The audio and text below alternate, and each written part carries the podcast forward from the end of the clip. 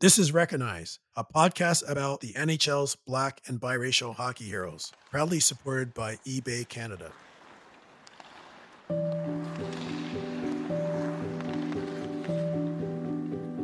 Ever since I was a kid, I collected hockey cards with spare change my dad gave me. As a black person, to see others like me on the ice inspired me.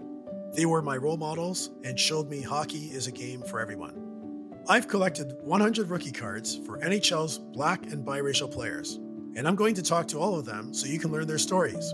So I'm staring down at my skate laces because the whole rink, the whole focus of the whole rink is on me. I, I just want to be a part of the team and play the game that I love, but because I show up in this black skin, the whole you know effort is is is, is drawn my way. Bernie Saunders was born in Montreal, Quebec, and moved between Toronto and Quebec throughout his childhood. Bernie graduated from Ajax High School in Ajax, Ontario, and played with the Quebec Nordiques during the 1979 80 and 80 81 seasons. His rookie card is from 1979. It shows a young Bernie in the blue and white of the Nordiques. As he's leaning forward holding his stick, he looks calm, happy, and in the moment. Let's meet the man from the card. What comes to mind when you look at the card? I, I felt at the time I was exactly where I was supposed to be. You know, I, I had done all the work um, in preparation for making it to the NHL, and I took the college hockey route. But I played four years there in college. I went to the, to the Central League and the American Hockey League and did really well there. And so when I was called up to the NHL, I just felt like I was on schedule and, and the exact place where I was supposed to be at that point in my life could I ask you this particular photo? Do you remember back then, like where it was taken and when it was taken?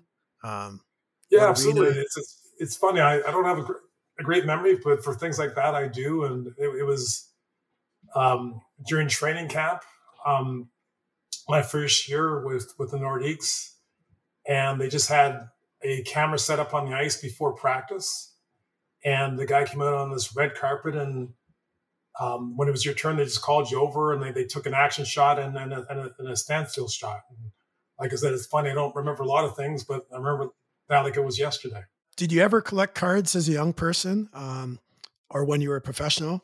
And uh, have you kept any of your cards? Yeah, I, I was a card collector. As a matter of fact, uh, I'm not sure if you recall, but back in the day, um, we used to play card games. You would lean a card against the wall you flick cards and try to knock them down, and you would you would earn cards or win cards uh, based off playing that game. And so I was pretty good at that. We played that in school and at home and whatnot.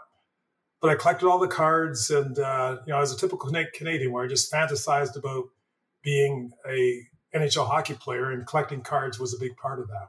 No, we're going to come back to this later, but uh, I know I've read in your book, uh, autobiography, 2021 shutout, the game that did not love me black. Um, could you take a moment to share with us you know, why you wrote this book? Yeah, the reason why I, I wrote the book, Dean, is really multifactorial. I list a few of them in the book, but the main reason is that I'm a black man and I've dealt with a lot of injustice uh, during my 66 years on this planet. And um, initially, I felt the trajectory of racism was on a good good path. was kind of leaning towards, you know, abolition in, in the future. So I was happy with that. But the, the last six so years, I think we've gone in the wrong direction. That coupled with the fact that um, the George, George Floyd incident, um, with a man, black man just laying in the street with with a police officer's um, knee on his shoulder, um, just left a bitter taste in my mouth. And of course, now we have the Tyree Nichols incident. And so I feel as a 66 year old man, a black man, I, I felt it was um, time to speak out. I want I wanted to uh, add my voice to kind of the social justice conversation, and you know, telling my hockey story was my way of doing it. Yeah, I think that was a common moment for uh, many people of color, uh, the George Floyd incident, and many people um, reacted um, tr- constructively in that way, as you have done. I, I want to step back a bit more now, and um, if you could share with us um, where you grew up. Uh, when did you first start skating? Yeah, I was born in Montreal, but um, you know, age three or so, we moved to Toronto. My brother is John Saunders. He's famous for um, being one of the um, first broadcasters on ESPN. and uh, he had joined the hockey team. And so, of course, being a Canadian, uh, we skated on the on the pond rinks uh, with with our double barrel um, blades and whatnot. And uh, John uh, joined a team called State Farm Insurance. And back in that time, I'm not sure what the rules are now, but back in that time, you started playing hockey at six. And so John started at six and started off as, as a goalie. And as the story goes, it's kind of family folklore.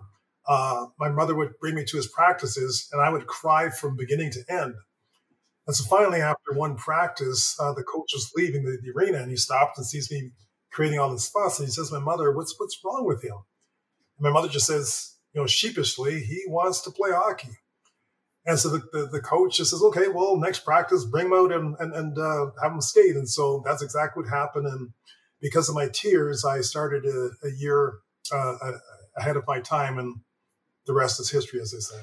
So um, just elaborate on that. Are so, there some early memories that stand out with you? And um, did you feel you were good at this game from day one? I really did. I I, I feel like um, um, I was pretty much put on the planet to to use my body, and, and, of course you do that through athletics. And so I was good at all the sports. Um, I played too many sports, and, and I, I, can list twenty of them. I played everything. If it, if it was a sport, I was playing it. In school, I was on the track team. I was on the basketball team. I was on the volleyball team. I was on the on the soccer team. So I played every sport.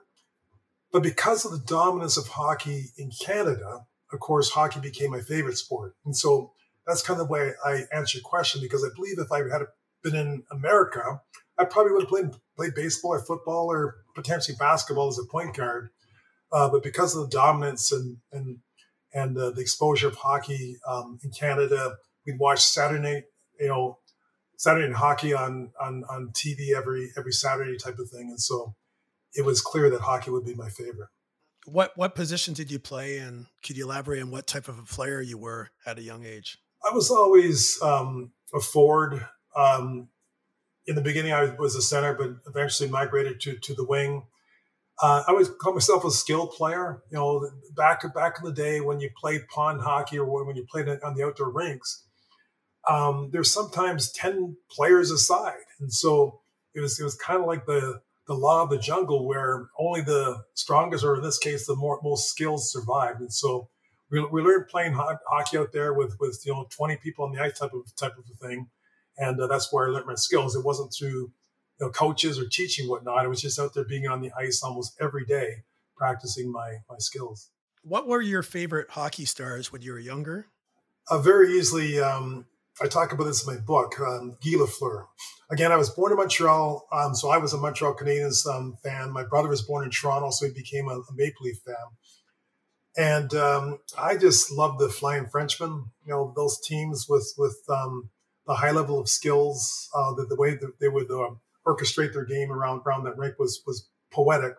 Now, Guy Lafleur was my favorite, and so I, I patterned my game around him. And, and um, by that, I, I, mean, for example, one of his um, what they call his patent play was he would come racing down through the neutral zone on the right side of the ice you would either have the puck or you receive receive a pass. You would take three steps inside the offensive blue line and fire a, slap shot to the far corner. And the shot not only was the far corner, but it was high enough to be over the goalie's um, skate and low enough to be low, below the blocker. And so for years, off ice, on ice, in between, I practiced that that that move and that shot. And then when I, you know, played, for example, in, in college, I'd say 23% of my, my goals came off that play. And then when I turned pro, you know, 20% of my goals came off that play where I can just do it without even thinking. Can you talk about some of the people who influenced your early development as a hockey player? Well, probably my biggest influence was my brother, to tell you the truth, because I we're family three. We we had John was the oldest, I was the middle. We we had a younger a sister, Gail. And John, of course, was older, bigger, stronger. And so for me, that was my goal, um, was to beat my brother oh, in, in, everything, but but but hockey was was was most important, most important and prominent.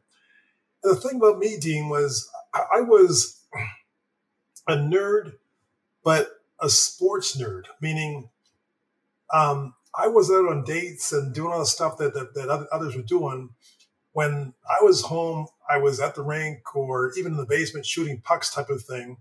And so um, it took a while, but eventually I caught and eventually surpassed my brother. Um, but but having him there as, as a goal was, was something that really drove me as, as a kid. Yeah, I can relate with that. Um, my brother's four years older, and his friends, we'd always play road hockey. And I think some of the younger siblings kind of benefited from the experience of playing along. In in the card collection, um, I was checking today. There's at least four or five brother combinations that play at least one NHL game. I know your your brother didn't play in NHL, but still, I think that's a common commonality, right? Um, so, when did you realize your future in the sport? You know, it's an interesting question for me because um, almost at birth, that, that was one of the things that was was was so puzzling to me when I made it to the NHL, and, and people couldn't. You know, back in the in the mid mid to late seventies, they, they they couldn't grasp the idea of a black hockey player. And of course, I didn't see myself as a black hockey player, uh, Dean. I saw myself as a hockey player, and so I did all the training and so on and so forth that you know you would expect of, of somebody that's going to be playing in, in, the, in, the, in the National Hockey League. And so when I made it there, again, I just thought that was where I was supposed to be. It, it wasn't. It wasn't even um, that intimidating when, when I made it there because I, I, I, planned my, my whole life. The disappointing thing, of course, with my story was that um, outwardly pe- people just just couldn't fathom the concept of, of, a black hockey player, and so that caused a lot of problems um, when, when I finally made, finally made it there. But even on my my first game, I, I just felt like this was my path and this was where I was supposed to be. So, in some of my research, I know um, you did um, part of your development was playing for uh, Quebec, the Chateauguay Wings. Do you have any um, memorable moments to share as that as part of your development? Well, probably the the best thing to tell you about my my time in Chateauguay is that my coach was Jacques Demers. Uh, so Jacques Demers was a Coca Cola truck driver at the time. He lived around the corner from us, and he just became famous within the town for um, coaching the the Chateauguay Wings at, at, at, the time. And so the year before, John and I played midget, and we John was a star defenseman, I was a star winger, and Jacques kind of recruited us and watched us watched us throughout the, the entire year. And then the next year, unfortunately, John suffered some injuries, and that's where our, our his career kind of started going south um, at that point because of injuries. But I joined the team, and and um, I did did really well. I, I, don't have my stats, unfortunately, from the time, but I had a couple hat tricks and so on and so forth. Um, another another player on that team um, was Bobby Simpson, who who ended up playing for the, for the Atlanta Flames. I think he was a top top draft choice, and and so as as a developing kid, again, I was hardworking. I did, did a lot of stuff on my own, but a big influence for me was having good coaching. And Jacques Demers, of course, you know, was was the best. As a matter of fact, when when Jacques got his first job professional, is when the WHA um, came in, and um, interesting enough, the Chicago Cougars hired Pat Whitey Stapleton as as their player coach. And so um, they needed in hockey, you got to have somebody behind the bench to change lines if, if you have a player coach. And so through, through Jacques's reputation, they offered him the job in, in, in Chicago. And because we lived in this um, French community, um, Jacques knew that my father worked in the States. And so he came to us, he came to my father and basically said, you know, what's it like in the States? And do you recommend that I go down there? Because I, I have this, this, uh, coaching opportunity in Chicago. And of course, the rest is history. But uh, that was kind of when when um, things really came in for, for, for me and my brother. Yeah, it's always so important to have um, hockey mentors and contacts in the world. So I'm sure he played quite an influential role in your development.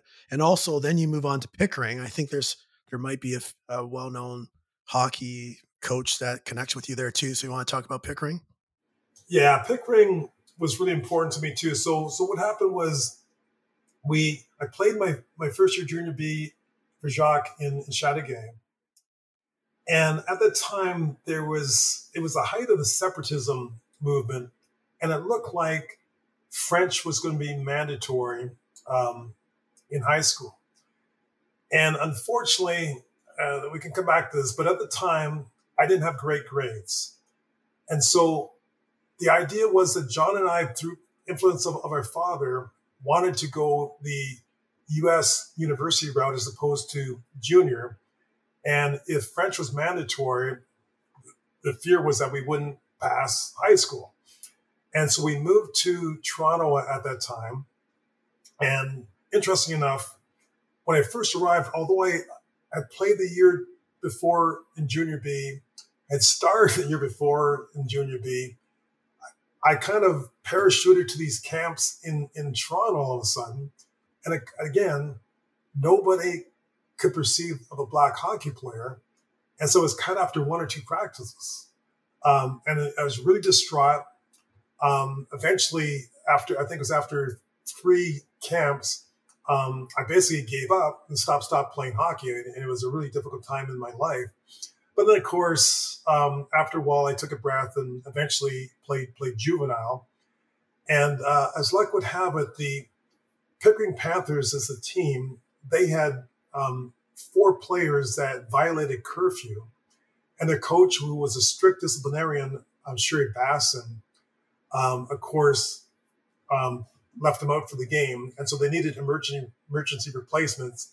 I came in, scored a couple goals. I think I had a goal and two, two assists and did really well. And he kept me on the, on the, on the team after that. And of course, the rest is history. But I, I lost about, about um, a third of that season um, because because I didn't begin the season with them, but played for two years under, under Jacques Demers. And again, Sherry Bassin and, and Jacques Demers were just major influences on, on my development.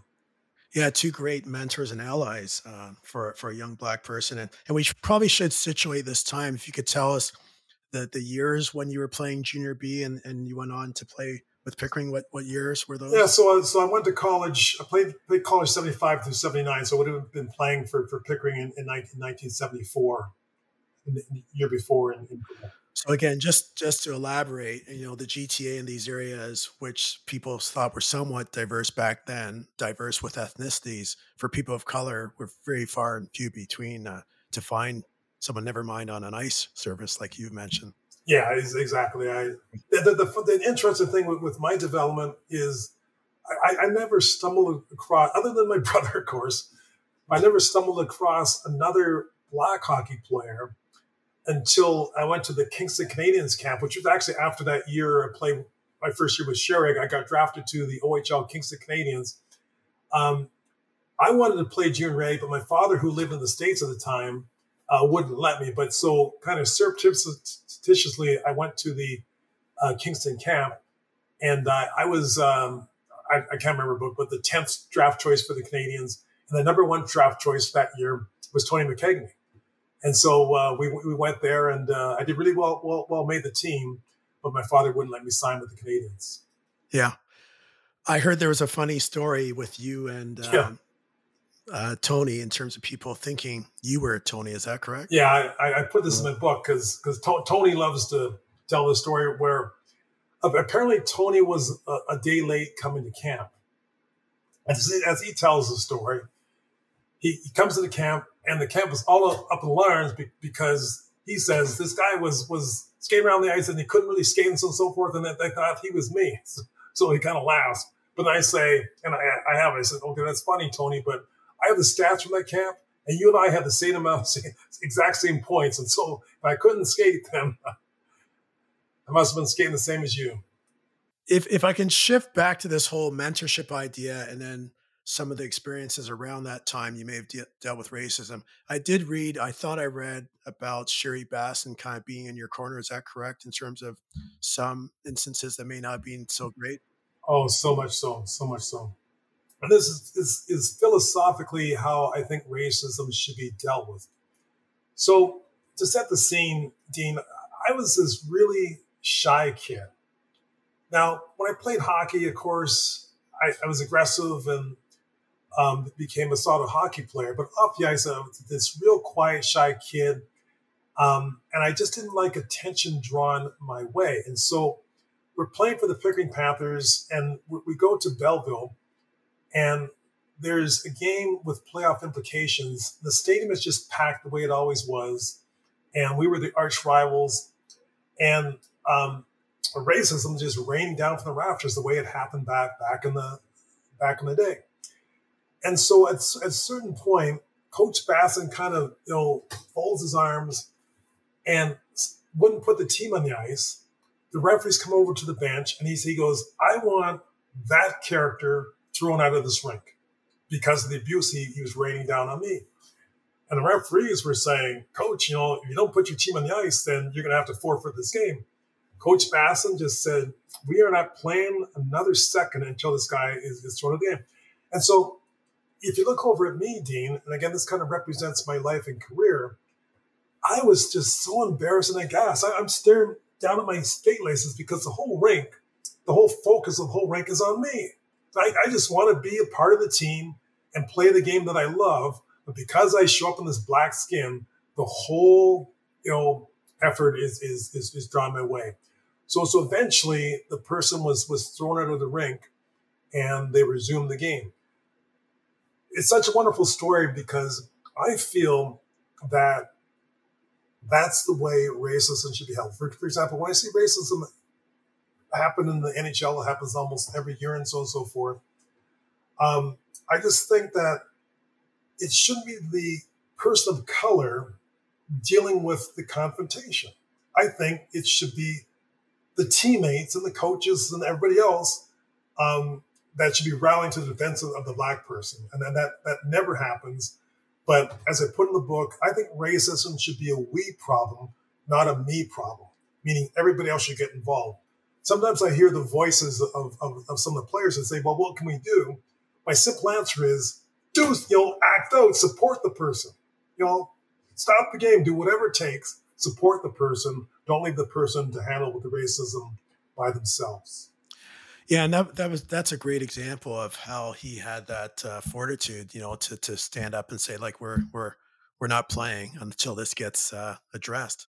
Yeah, I think I think that's that's the solution. And and uh, and again, you asked me in the beginning at the outset what was the reason for writing the book. That was one of them. Was was to speak out on what I felt were solutions uh, to the problem. I I don't think diversity training and the things that they're doing are, are the things to do or, or, or helping. I think that it's got to be collective effort. When something happens, everybody has to take action. Yeah, he knew and other people knew back then right from wrong, and, and why should you be the brunt of uh, all this nonsense that's happening in the in the arena? So that's a, that's a great story. Um, so then jumping ahead now to college hockey, what was it like being a college hockey player? And uh, again, you come across some future um, well-known names as uh, Neil Smith. I think you played with at uh, Western Michigan. So maybe you could just elaborate on that.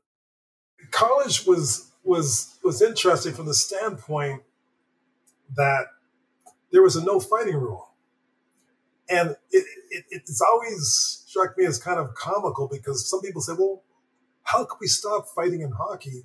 Well, the answer is you can, and the reason why they can stop it in college is because there's less games, there's there's you know multi-game suspension and it builds off that. And so if, if you if you um, fight, you you lose a good portion of, of your of your season. And so for the four years I was in, in college, although I still faced racism, you know, verbally type of a thing, um, there there there was no fighting, and so it, it was kind of a hiatus from that. And it, it's it's interesting because I often wonder if if the lack of fighting um, hurt me over time because that's, that's four years of fighting development type of thing. Like I said, um, but obviously, if you're going to the junior A right, uh, right uh, route, you're, you're fighting almost every every game. But I, I love the college experience. It was different. The thing I liked about it most most Dean is that um, almost every game was played like a game seven in college. Just that atmosphere you know, there's there's there's less games than than, than junior A, and so every time you show up, the rink would be packed. you know, the, the, the students would be, you know, making a ruckus type of a thing. And it just had a great atmosphere. So it was great preparation from that standpoint, because obviously when you play pro, you're playing in front of a large audience as well. Was it a difficult transition for you again culturally? Because here you are, the you know Canadian kid, and all of a sudden you're playing hockey in the U.S. border state, relatively. But do, can you shed some light on that for us? It's such a great question because um, when I when I was in Toronto, example, we lived in Ajax. I, I bet you I didn't know three black people. I had one friend, and I he hated hockey, but I migrated to him because he he was black, and and we kind of hung out together, type of a thing. And so, um, back in the day, John and I weren't used to being around blacks. And so the conundrum was we arrive on the scene in Kalamazoo, Michigan. Um, hockey is what it is, but you go into that um, cafeteria, into the university cafeteria, and back in those days, sex segregation. So the blacks sat with the blacks, the whites sat with the whites. Well, who did John and I sat with? we sat with the hockey players. That was our fraternity, but it was just so odd. As a matter of fact, and I put this in my book, um, I experienced some death threats that that first year because, and and we couldn't identify if if the caller was black or, or white, but somebody didn't like the idea that I was, you know, dining with with the white white type of thing. They had discussions with the coach and whatnot, and we had some some some police um, following following the issue. But it was it was it was so strange.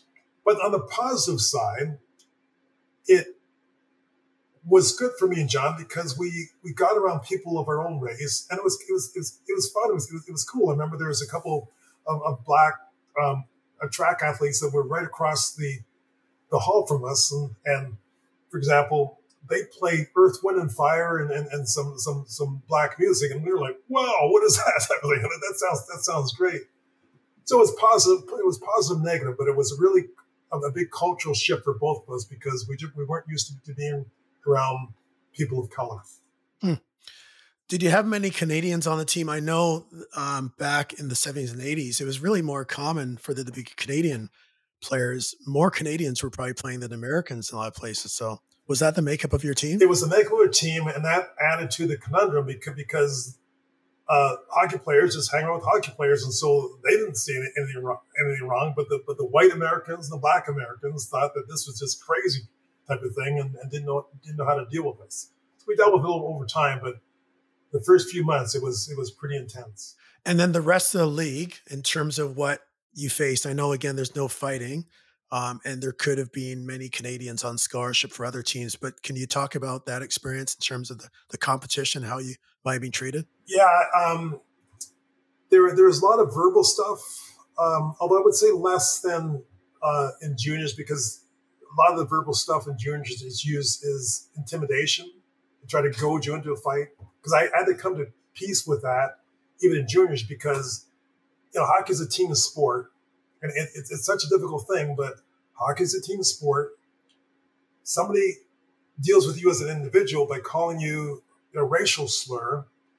Um, should you react individually to that, or should you, you know, respect the fact that you're you're you're, you're a teammate? And so, over time, I had to learn that the way to deal with with racism in hockey is is to put you know points on the board type of things to score goals as as opposed to fight. But there there, there, there was um, several incidents of, of verbal slurs um, on the ice. There was a lot of you know verbal stuff from the stands, always from the stands, because you're in the United States and there's this black hockey player out there. There's there's always a negative reaction. I, I had reactions from coaches, coaches as well. Um, but it but it just wasn't the fighting that that was um, so inherent in the junior ranks in Canada. And I know what you mean. Um, all of a sudden, you take a number of penalties, and all of a sudden, your team is penalized, and your teammates are looking at you. Like it's a tough position to be in to stay disciplined and not put your team at disadvantage. But but meanwhile, people are saying things to you that they shouldn't be saying. Yeah, it's, interesting. It's an interesting point because when when I wrote my book, I did some research on other players, and almost every player that I read about said the same thing. Said, you know what? I had to learn to play hockey and put points on the board and not deal with it individually because that, that's what they want. And of course, I, I was a goal scorer. And so if I'm goaded into a fight, that means that the other team wins because I can't score goals while, while, while I'm in the penalty box. And that's what almost all my brothers said as, as, they dealt with it when they when they came up in their careers. Yeah. Um, maybe you can touch on the fact that Mike Marson was a second black player in the NHL. And I understand, I, I think you played against his brother, Larry. You might have played for Ohio State in the 70s as well. Yeah, this is an interesting thing with me, uh, Dean, because I don't think that the world of hockey, you know, hear me out here, I don't believe the world of hockey understands its history, its, its black hockey history. Now, it's a difficult thing to say because I have great respect for Willie O'Ree. He's the first black hockey player, the first land on the moon. Dean, I, I can't fathom the amount of racism that he faced when he played in 1954. So, due respects, and, and I, I don't want to say anything negative about him, but my point is this it was 16 years after his, his first game before Mike Mike Marson landed on the scene, and Bill Riley came after that, then McKegney, then, then me. And so when we came up, there was no internet, you know, there's no multimedia, so so nobody had heard of Willie O'Ree. When, when I first started, until maybe 10, 12, I had never heard of the man, type of thing. So my point is this: with with hockey history, you almost have to separate it by saying Willie O'Ree was the first, and he was, but Mike Marson was a trailblazer. Think think of the word trailblazer. What does that mean? It means that you're you're going through thick, dense forest, and and you, know, you have a machete, and you're clearing a path for the people behind you. Well, when we rode on the on the scenes in 75, there wasn't a clear path. Nobody, nobody blazed that trail. So again, I can't say it enough that Willie O'Ree is fantastic. He's the man. He deserves all the accolades that he's been given. But I think history has to better understand the impact and import of Mike Marson because he was a trailblazer for hockey. And, and of course, when, when he played for the Capitals, Bill, Bill Riley played that that's the very same year that McKegney and I came. And so he also opened the door for other blacks. Um, and so you have to separate history in two for, for hockey. And nobody understands that. I've said it a lot, but nobody understands that. Yeah, and you know, and I would I would even build upon further. You know, one of the reasons that um, I think it's so neat talking to all the players is every single player who stepped on the ice in the NHL from Willie O'Ree has made history. It's been cumulative history even today all these players are very humble. Mike Marson isn't going to say what I just said. You know, my, my, that's, those words are not going to come from Mike Marson's mouth because he's a very humble man. But the simple point is that his importance was so critical to hockey. I just think that the annals of history have to heighten his his his, his importance. We all relate to different people.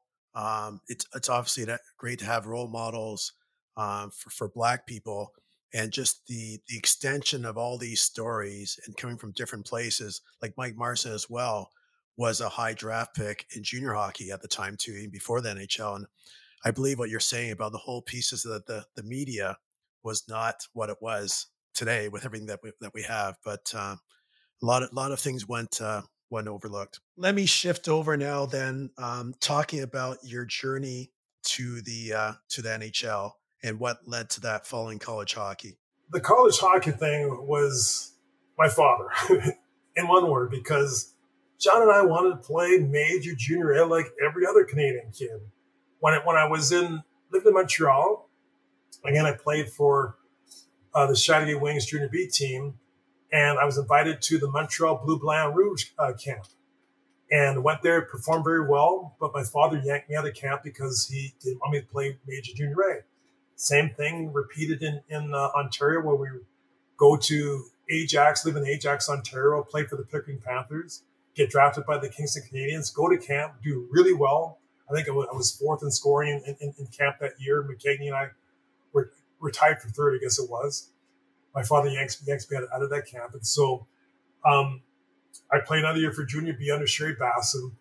And then, as you would expect, I had, you know, 15 plus uh, scholarship offers. And it's kind of a funny story because I, I, I was going to go to either St. Lawrence. I like St. Lawrence because it's close. I was this homebody kid. I didn't want to go too far. And it's this quiet little town, which I really liked. So I headed down to St. Lawrence in Michigan. My brother initially had gone to Michigan, uh, but he was on the practice team. He didn't, he didn't make the full varsity team. And so again, that luck or fate happens. Um, Michigan uh, scrimmages Western Michigan. My brother plays in the game, does really well.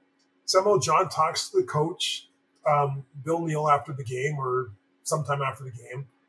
And the coach of Western says, John, if you're not happy at Michigan, come to Kalamazoo, Michigan and play for us uh, in, in, at Western Michigan. So that's what happened to, to, him. At the same time, I'm being recruited by all, all these other teams. And so, um, of course, Western recruited me as well, but I was going to go to St. Lawrence or, or Michigan. Call Bill Neal at Western Michigan University to tell him I was not going to Western. I was going to go some other place. And, you know, again, life, I'm on the phone and I think I want to be with my brother. And so rather than say, rather than saying, Coach Neal, I'm not going to Western, I was going to say, Coach Neal, I'm going to Western. And the rest is history. I spent four years in Kalamazoo, Michigan, playing for the Western Michigan University Broncos.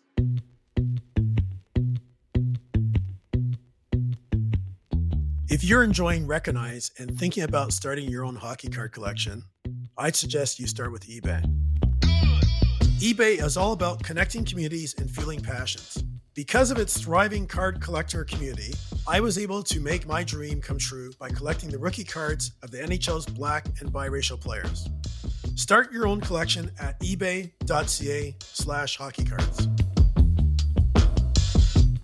So, so how do you transition and get the opportunity after playing college hockey to get to play with the Quebec Nordiques? So I, I was I was followed. I did really well. You know, I, I left as Western as the all-time leading scorer, fulfilled all my objectives, and we played in some big tournaments and whatnot. And, and so I got some NHL uh, looks. I, I was not drafted, and so when I graduated or, when when school was over, John actually sent letters, John being my, my big brother, um, who was my de facto first agent, he sent out letters to every general manager in the NHL and the WHA. And we, we had we had a few that showed interest. Interesting enough, um, the, the, one that was most interested was was John Ferguson. He, he had followed me that year um, and like like like like my game, and so he he wanted me to come into uh, Winnipeg uh, of the WHA actually went there for a brief period of time while I was still at Western. Did really well. So the plan was to come back and uh, play for um, Ferguson and Winnipeg that, that next year. But then again, they the WHA merged with NHL during that summer, and so that was off. Uh, but I was a free agent. Picked up picked up an agent, Art Kaminsky, who was one of the biggest agents at the, of, of the time. Art kind of peddled me around the league, and we had we had four different offers. And um, long story short, I ended up going to Quebec mainly because one, we thought I, I, I had the best opportunity of making the roster, and two, because Jacques Demers, my former junior B coach, was was now the coach of the Quebec Nordiques. Yeah, really, everything comes back full circle. You played in NHL for a few seasons. Can you tell us what may have helped or hindered your arrival or departure on the NHL scene? I always got to be careful when I talk about this because people say, "Ah, oh, Bernie's just you know crying in this stupid soup type of thing." Um, but here's like one example where I go into training camp my second year after after lights out in in the American League the, the year before. I uh, first they sent me to Cincinnati, which was in the old Central League. I was leading the Central League in scoring. So then they, they essentially said, Bernie, if you can score in the American League, the way you're scoring in in the Central League, then we'll bring you up. I go to the American League and I do better.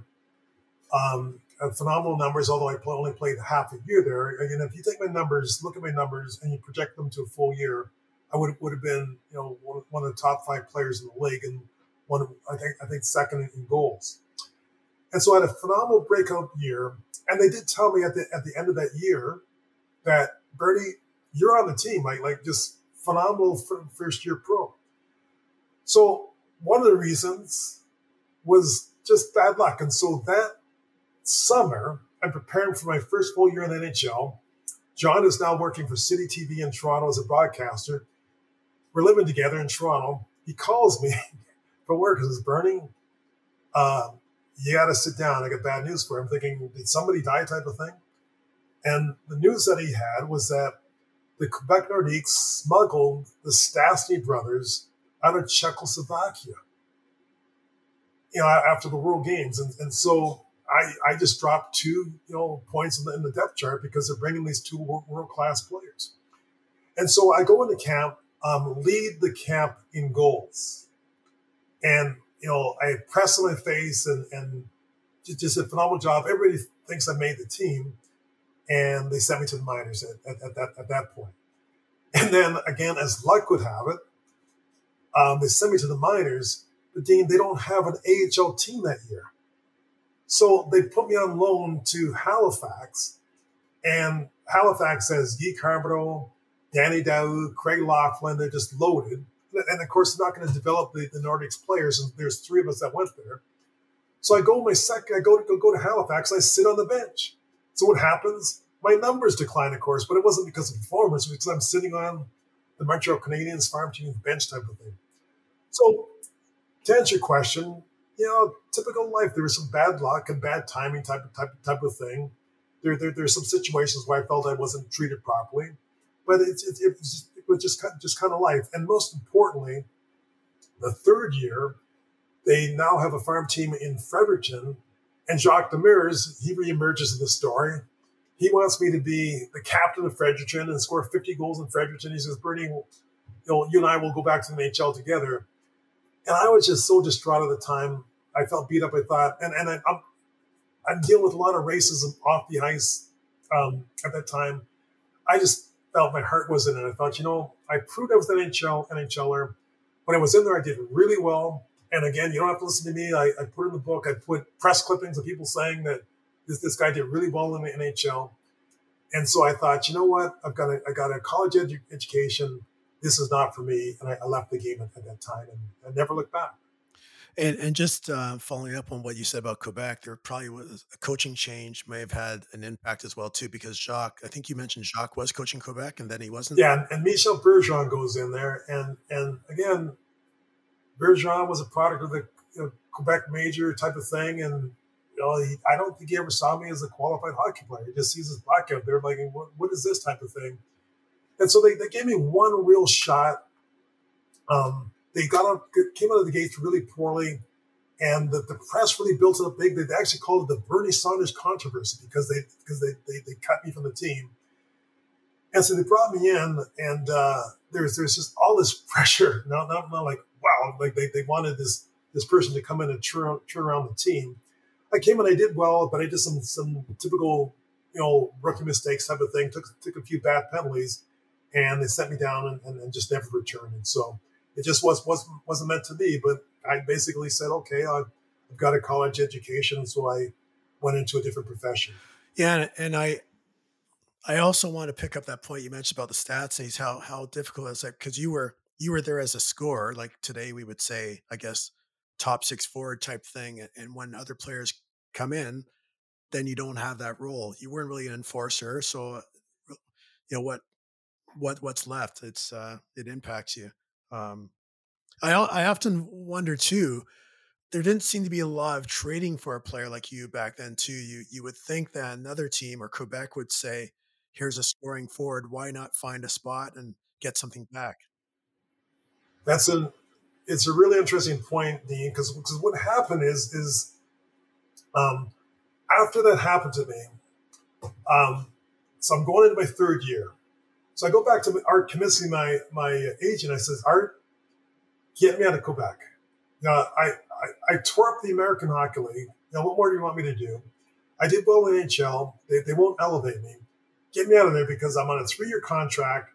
I don't want to be you know a minor league lifer And so get me out of there. And so that entire summer, uh, Art uh, worked to get me out of, out of Quebec City. And I, I have verified that he had these offers for me and the Nordiques wouldn't trade me. And so um, at the end of the summer, we have a conference call and he says, Bernie, what can I tell you? They, they refuse to trade you. So that must mean you have a future with them. So just go in and have a good camp. And, you know, the rest was set up. So I went in, went in camp and had a decent camp. And they, they sent me back to Fredericton and wanted me to be captain of the Fredericton Express. And I just said, no, I'm just not doing this. I, am just not doing this. And, and who knows? Again, it, it, I put it all on me because if I hadn't gone into Fredericton, Jacques was a coach. I, I, I, would have been on the first line power play. I, I, probably would have had 60 goals that year. And if somebody gets injured, they bring me up. I do well. I play 10 years in the league. So the, the key point for me is that I am not crying in, in, my soup here. I was the one that said, enough is enough. I'm leaving type of thing. And again, I've, I've never looked back. I, have had a great life, Dean. You're just balancing the probabilities at, at that time, right? Yeah, sure. Exactly. Yeah, exactly. Um, you did, one of your stints uh, playing was with the Syracuse Firebirds. I remember you um, sharing uh, the story about uh, a bit of a fan club. So I just wanted to to touch on that because there's a really neat story about the impact that you had as a racialized person on on those people that were your fans. I, I think. Yeah, I, I, I love that you raise this because um, I don't want to just you don't want to just talk about the negativity because on the negative side, I, I can never understand like, like I can understand the visual anomaly. Okay, so you're in the stands, you're looking down on the ice, everybody's white, then all of a sudden there's this black person. I just stood out. And so um, I understood the visual anomaly and the fact that all eyes were riveted on me. The thing I never understood, Dean, was why that had to equal hatred. You just because I was different, why did you have to you know, name call and all this racism and so so forth? That that's the thing that that just just just confused me. But going back to your question, the flip side is just a wonderful thing. Almost every town I played in, I became the fan favorite. Western Michigan University for four years. I was a captain and fan favorite. Every time I touched the puck, the, the fans would get up on their feet and standing ovations every time I, I did something good. Um, the Syracuse example, I go into Syracuse, and of course I'm I, am i am setting the AHL on fire. But the the um, Syracuse University Law Society forms this Bernie Saunders fan club where you know there'd be 40, 50 guys up in this one section with a banner and so on and so forth. And the same thing, everything every time I, I, I touch the puck type of thing, um, they would jump to their feet. Now, I like to say that I had this dynamic style, which which was which was um, favorable. I was one of these Charlie Hustle guys where I, I never let up let, let, let on a play, and I was a goal scorer and a black on top of that. And so I, I think I was, um, you know, a good person to watch. But the point is, is that there's good and bad to every story, and that's a, that's a, that's a positive side of it. Every place I went went there, I turned in, in, into the, the local ten, a town favorite. Yeah, it's a great story to share. Can you talk about some of the favorite cities you played in in the short time that you played? Does anything stand out to you? Well, the thing that probably stands out the most that any player would talk about is your first game. And, and my first game, Dean, was in the old Chicago Stadium. So it's just an amazing thing. So you get the call. Um, I remember when I got the call, I got called in the in the coach's office, or actually the general manager's office of Syracuse, Duane Rupp, and he basically says, "Bernie, you know, you got the call," and that feeling is just, you know, you want to cry, but you're a man, so you don't want to cry in front of the general manager. I left his office. The first person I called was my brother, and there had to be 60 seconds of silence where I'm crying on my end of the line and he's crying on the end of his line because it, it, felt like we were both going to the show. And so I, you know, I go into Chicago. I, I, got called up for for their their uh, their Western swing, and met them in Chicago. And it, it, it's an old rink, huge, you know, twenty thousand seat arena, and the dressing room is downstairs, you know, below ice level, behind the, the Blackhawk net. And to get to ice surface, you have to walk up these steep stairs, these wooden stairs, they're really steep at the ice level. So I go in there, everybody says, you know, welcome, bring type of thing, put on the Nordique journey. Dean, you walk up those stairs. I in my, in my book I call it Stairway to Heaven because you walk up the stairs and then you walk into this room, all these ruby red seats, as big as from you ever want to see, just all these people, whatnot, the bright lights. Tony Esposito, the Chicago's um, Blackhawks goalie, right there that you watched on TV all your life. Just an amazing, amazing feeling that I, I just felt, um, you know, just in awe. But the interesting was, like I said at the outset, I believe I was supposed to be there. You know, I wasn't intimidated. I played a really good game. I felt that it was where I was supposed to be. But just that that mood was just just amazing. It's something I will never ever forget. And, and do you still have a, Quebec uh, Nordiques jersey? I don't. Uh, back back in the day, um, they were they were really stingy with the jerseys. I know now they wear three jerseys a game. Type of thing. Back in the day, I never got my hands on one. They they just wouldn't let you back in those days. But but but the interesting thing about my jersey that that I'm really proud of, uh, going back to this discussion on the history history of hockey, is that my first year I wore number 25, uh, which was the issue for you know the, the players come up from the minors. The second year I wore 22, and 22 was Willie O'Ree's number, and so that just was left a special thing, thing in, in my heart, feeling that you know I made it in NHL. I, it wasn't intentional. Again, it was just the, the, the, roaming number that was available, but but I, I knew it was his, his number at that point, and just felt something to be wearing the same number as Willie O'Ree. So I'll let you now talk about um, how you transitioned into a career after hockey. Yeah, I'm really proud of myself, Dean, because I I call it packing a parachute because every fiber of my body felt that I would play 15 years in NHL. There, there's no question in my mind. But when I got to Western Western Michigan University, I'm the type of person that felt, well, well you're here, you know, I'm at university now. I, I may, as, I may as well uh, take advantage of it. And so a lot of the players, unfortunately, a lot of players flunked out. Then a lot of other players just took um, courses just to, to, stay eligible. I felt, no, I'm, I'm here. Um, let me plot something that can pay dividends down the road. And so I, I um, took a major, took on a major in marketing business administration with an emphasis in marketing and um, grew to actually like it. And the other interesting thing, which is a great lesson for the kids, is that, again, I said earlier, I didn't do well in high school, but what I later understood, it's pretty obvious, but what I, what, what I later understood was, Dean, the reason why I wasn't doing well in school was because I was out playing sports all the time. you know, I, I, didn't have my nose in the book and you know, I, I do the minimal for homework type of thing and go and, and shoot pucks type of thing. So when I, when I got to university, I really applied myself. And it's kind of a funny story because at the, at the end of my first semester, the coach comes up to me and says, Bernie, congratulations you made the dean's list. I thought, is that a hockey award? I, I didn't even know what that was, the, the, dean's list type type of thing. And so over time, I, I um, grew to enjoy education. And so I'm a hard worker. And so I, I learned to put as much effort into my education and in, into my books as I did into hockey. And again, as the story kind of flows, when I hit that crossroads with hockey where do I play that third year in Fredericton or do I do something else? I thought, I thought, you know what? I'm educated and I don't like this. I'm not having fun. The game is kind of rejecting me. I have an alternative. And I, I, I took the right hand turn and got into business. And again, I've had a great life and I've never looked back. Do you keep in touch with any of the teammates from uh, any of the prior hockey experiences?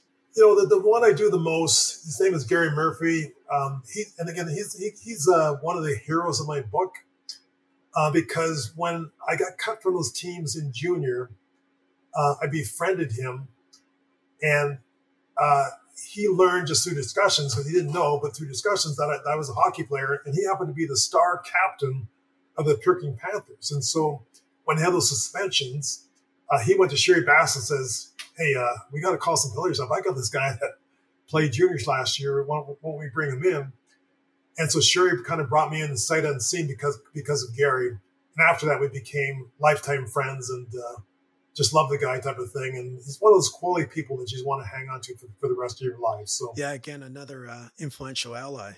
So um, I'll shift back to something you've touched on before. Maybe you could elaborate further. Um, what do you think needs to happen for more racial minorities and underrepresented groups to either play hockey or make it to NHL? Dean, I, I have somewhat of a controversial answer for you on this one because I, I, I put it into two different groupings. And, and you can appreciate this, I, I know. So if, if you're like Dean Barnes or Bernie Saunders, and you grew up with a love of the game, um, maybe you're in Canada, maybe it's one of these neighboring you know, places like Minnesota, whatever, but, but you come up with the game and an understanding of the game and whatnot, a love for the game, then um, you go for it type of thing and, and do all the things that we talked about in this interview. You know, hard work, you know, get good coaching, dedicate yourself, um, take responsibility, work hard on the ice, on ice, off the ice. But here's the thing hockey is what I call, Dean, a conformist game. You watch a game of hockey, I, I don't watch a lot of hockey, but Dean, you watch a game of hockey, and all of the goal celebrations are the same you know, they, they, they score, they raise their stick, they do their flyby, they touch on stuff, and so on and so forth. Um, all their interviews are the same. They almost dress the same. So it's a conformist league. And if you love the game and you want to play under those confines, then it's a fantastic game. It's, it's, I think it's the best game on the planet Earth. Okay. But you hear a but coming. And here's my but. Because the league administrators say hockey is for everyone. Dean, it's not. So when I say conformist, it's almost the one of the opposites of the conformity is diversity. So if you are a black man from, you know, I'm, in South Carolina or whatever, um, but if you have the characteristics or tropes of a black man, and you want to go out there and play hockey and celebrate, for example, like they do in basketball or football. Football is infamous for celebrations whatnot, um, or show or, or, call attention yourself or, or, or whatever. Um, I call it kind of the PK Subban example, example, where the system will absolutely reject you. It will reject you. And so um, I was, I kind of learned to leave any tropes of a black man in the car because you don't want to bring that in, in, into the rink type of thing. And, and here's where I think hockey really misses it. Misses it. Is that because of this system, there's so many potential great athletes that just would not play this game. Now, it's a great game. And again, if, if you like the product the way it is, then, then that's fine. But if you want to be for everybody, then you have to be accepting of diversity. And a black man doesn't act like a white man, doesn't act like another man type of thing. And so you have to be more accepting. And so I think it's a great place if you go in, into it conforming the way you have to. But if you go in like PK Subban with guns ablazing, the system is just going to reject you. Well, it's interesting because even your passive approach when you gave examples of Syracuse and the uh, Law Society, like diversity whoever you are diversity is interesting it's creative it's it's not everything everyone being the same and and i thought about that when you gave that example about what impact you had you know i know that was just one example but i guess other sports have adapted over time with the personalities who have come in whether it be you know when tiger woods came in in golf and you talk about larry larry bird and magic johnson at the time when they came in just anything that is unique and different. And uh, you know, look, look, at the NFL right now today with the evolution of uh, more black quarterbacks and the way the game's played. It's that's that's innovation to me. So it sounds to me like some of the innovation hockey's fallen fallen behind on. I, I think they miss out on it. Like like think think about if LeBron James had played hockey. I mean, he would have been the best power forward in the history game. He would have propelled it forward. And the, the irony about it, what you just said it, Dean, but the irony about this is, is that the tide rises for everybody. Meaning, when when Tiger Woods hit the golf scene, everybody got everybody got paid more, and it just, it just brought so much more into the, in, into the game of golf. There was a time, you can remember this. There was a time not so long ago, Dean, when hockey and basketball were kind of on par, you know, kind of on par type type of a thing. But basketball, ironically, predominantly black man's game has just rocketed in front of hockey, and hockey kind of kind of stagnates. And like I said, if you're in Winnipeg or you know, a Canadian city, hockey is a huge thing, and, and you love the product. Team, I live in South Carolina. Nobody even knows what hockey is, and, and, and a lot, even in even in a lot of hockey towns where they have NHL uh, cities, um, they've developed hockey followings, which is a good thing. But most people in town don't, don't even go past the ring, the ring, ring type type of a thing. So I just think hockey leaves so much on the table um, because of this. And and like, like I said, it, it, it, it's just so sad. And interesting enough is that I think one of the reasons why I had that farm team in Syracuse and and every place I went is I had kind of a swagger to my game. I I, I had some flashy goals and, and, stuff that would get people on, on their feet type of thing. And I think that that type of athleticism is needed in hockey.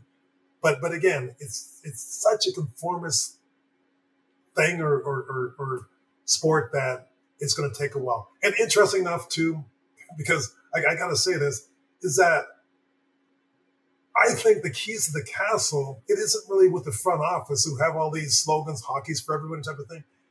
Team, it's the players, right? It wasn't the front office that tamped down PK Subban. It was the players who did it. They said, no, you can't act like that here.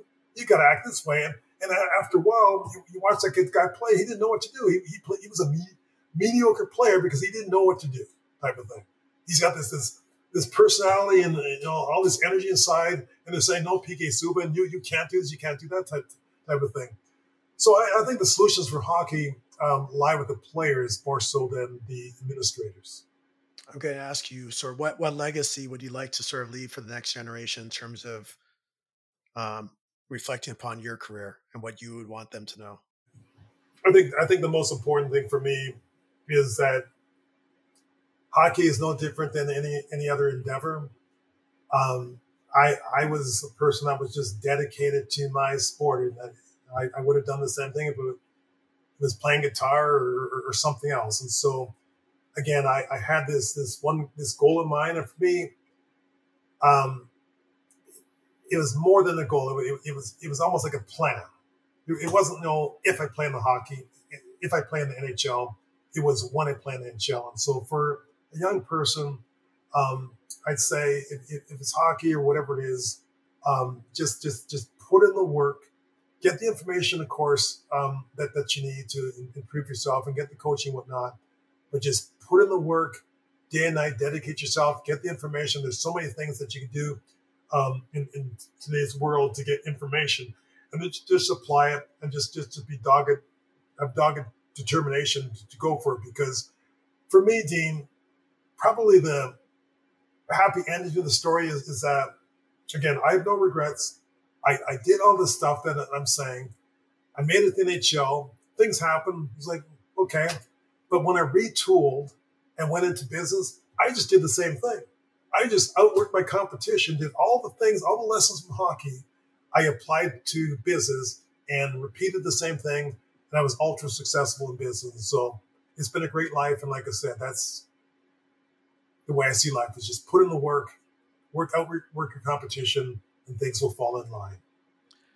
Yeah, that that's wonderful advice and the parallels the parallels of the education you got in hockey and carry that through in life. So yeah. So I really appreciate you uh, spending time with us here, uh, Bernie, and wish you well and hope you stay in touch. Uh, we're looking forward to hearing about uh, from other stories.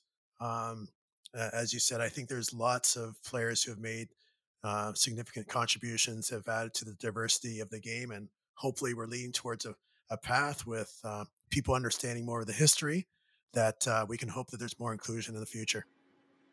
Dean, thanks so much for having me and good luck with the, with the podcast. We're proud to be working with Hockey Equality, Hockey Equality is on a mission to create diversity at all levels of the game of hockey by lowering financial barriers for BIPOC, female, and other equity deserving youth hockey players. If you've been moved by the stories shared on this podcast and want to help make hockey accessible to all, check out hockeyequality.org. If you've enjoyed this podcast and would like to share this story with your kids, then check out My Hockey Hero. It's shorter and suitable for the whole family.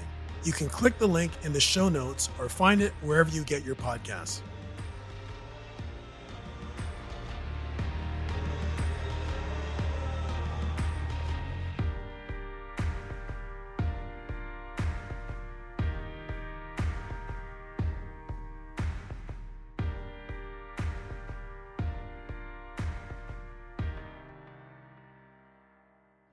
This has been a Podstarter production.